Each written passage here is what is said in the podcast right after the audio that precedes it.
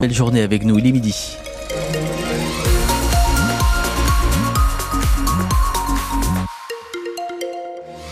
Sur la route, tout va bien, rien à vous signaler de significatif. Euh, du soleil aujourd'hui et notamment jusqu'à 15 degrés euh, sur le midi toulousain.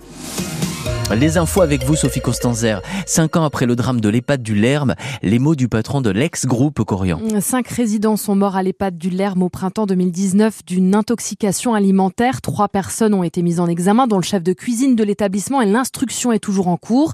Le directeur général du groupe Clariane France, ex-Corian, qui détient 25 EHPAD dans la région, dont celui du Lerme, était notre invité ce matin sur France Bleu Occitanie. On lui a demandé s'il a parlé avec les familles alors que certains proches de victimes ont dit qu'elles n'avaient pas eu un mot de condoléance de la part du groupe.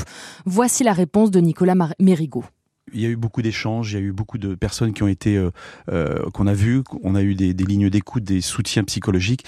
Le, point est, important, il y a une enquête, il y a eu un dépôt de plainte euh, contre X qui a été fait, il y a une enquête mhm. qui est en cours, à laquelle bien évidemment on, on collabore pleinement. Qui patine un peu, non, vous trouvez pas?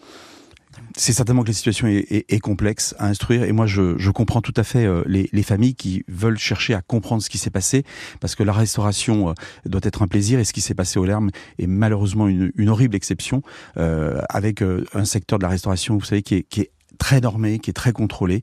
Et donc, euh, c'est normal que les familles euh, cherchent à comprendre ce qui s'est passé. Et pour réécouter l'interview complète du directeur général du groupe Clariane France ex-Corian, rendez-vous sur notre site francebleu.fr.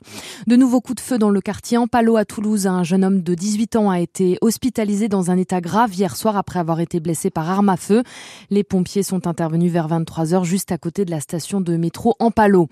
L'homme d'une trentaine d'années soupçonné de viol au CHU de Toulouse samedi a été mis en examen et placé en détention provisoire.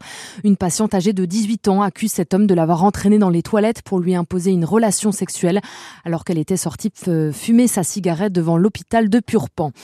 Au procès des attentats de Trèbes et Carcassonne, une femme est attendue à la barre ce mardi, la seule femme accusée dans ce procès des attentats qui ont fait quatre morts, dont le colonel Arnaud Beltram en mars 2018. Marine Péquignot, l'ancienne petite amie du terroriste, tuée dans l'assaut du GIGN, doit être entendue cet après-midi. Elle avait tout juste 18 ans au moment des faits, Charlotte Piré. Elle est encore une adolescente, 15 ans, lorsque Radouane Lagdim devient son petit ami, le premier. Elle, éducation catholique, enfance sans histoire, mais dont la maladie d'un oncle fait vaciller l'équilibre familial. L'adolescente se doute déjà que ce petit ami à la longue barbe et aux idées radicales risque de déplaire à ses parents, alors elle le rejoint la nuit en cachette en passant par la fenêtre. En mars 2017, deux mois après avoir été détectée par les services de renseignement sur ses publications pro-État islamique sur les réseaux sociaux, elle est fichée S, nourrie des projets de départ en Syrie, au point que sa mère fait enregistrer une opposition à sa sortie du territoire. Elle a alors 17 ans. À 18 ans, c'est au cri d'Allah Akbar qu'elle accueille les forces de l'ordre venues l'interpeller quelques heures après les attentats de Trèbes et Carcassonne. Aujourd'hui, l'accusée a 24 ans, longs cheveux ondulés, boucles d'oreilles apprêtées. Elle entend s'expliquer sur cette idéologie djihadiste dont elle se dit totalement détachée désormais, presque un modèle en la matière d'ailleurs, si l'on en croit les professionnels de la déradicalisation qui l'accompagnent et doivent témoigner eux aussi. Téléconseillère à Marseille, elle comparaît libre, mais en cours à cette audience jusqu'à 30 ans de réclusion. Et le procès des attentats de Trèbes et Carcassonne devant la cour d'assises spéciale de Paris doit durer jusqu'au 23 février. L'une des deux seules stations-service du périphérique toulousain rouvre au public ce mardi. Il est à nouveau euh, possible de refaire le plein sur la rocade ouest sur le périphérique intérieur. La station-service Total Énergie Purpan, en travaux depuis plus d'un an, rouvre ses portes.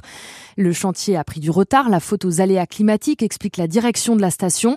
Mais pour euh, Sylvain Panas, le directeur euh, Total Énergie Occitanie, ça valait le coup. Cette station est la première totalement rénovée dans la métropole ça va être la plus belle euh, station de l'agglomération toulousaine. On va y trouver euh, bah, différents services et différentes sources d'énergie. Euh, les carburants classiques, des biocarburants, de l'éthanol, du GPL, du GNC. Après, ce qui est nouveau aussi sur cette station, c'est qu'on va avoir 16 points de recharge haute puissance avec tout type de connecteurs pour pouvoir recharger des véhicules électriques et hybrides. Vu l'emplacement de cette station, bah, c'est un véritable avantage pour les usagers de la route.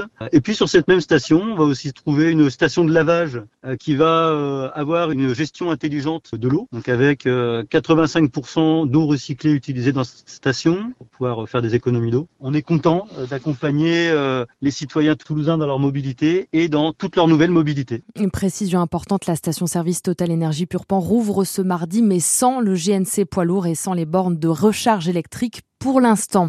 Il y a du changement en matière de bonus écologique, cette aide du gouvernement pour acheter un véhicule électrique.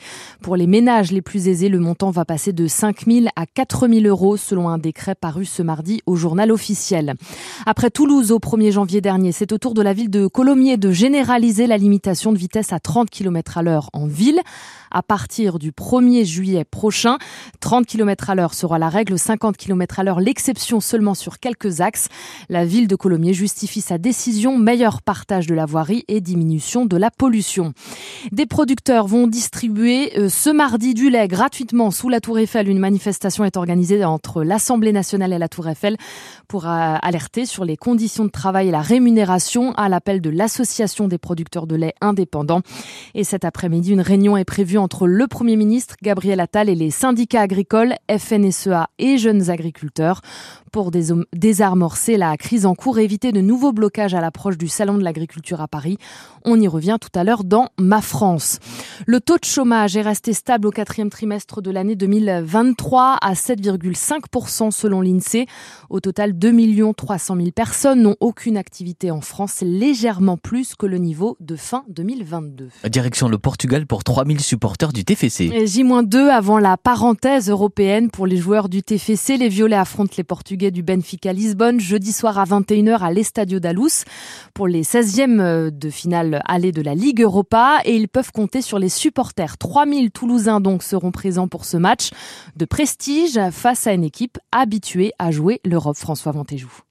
Le Benfica Lisbonne, ça reste une valeur sûre en Europe. Chaque année ou presque, le club joue la Ligue des Champions, même si cette année, il est passé un peu à côté avec euh, en phase de groupe une troisième place, synonyme de Ligue Europa.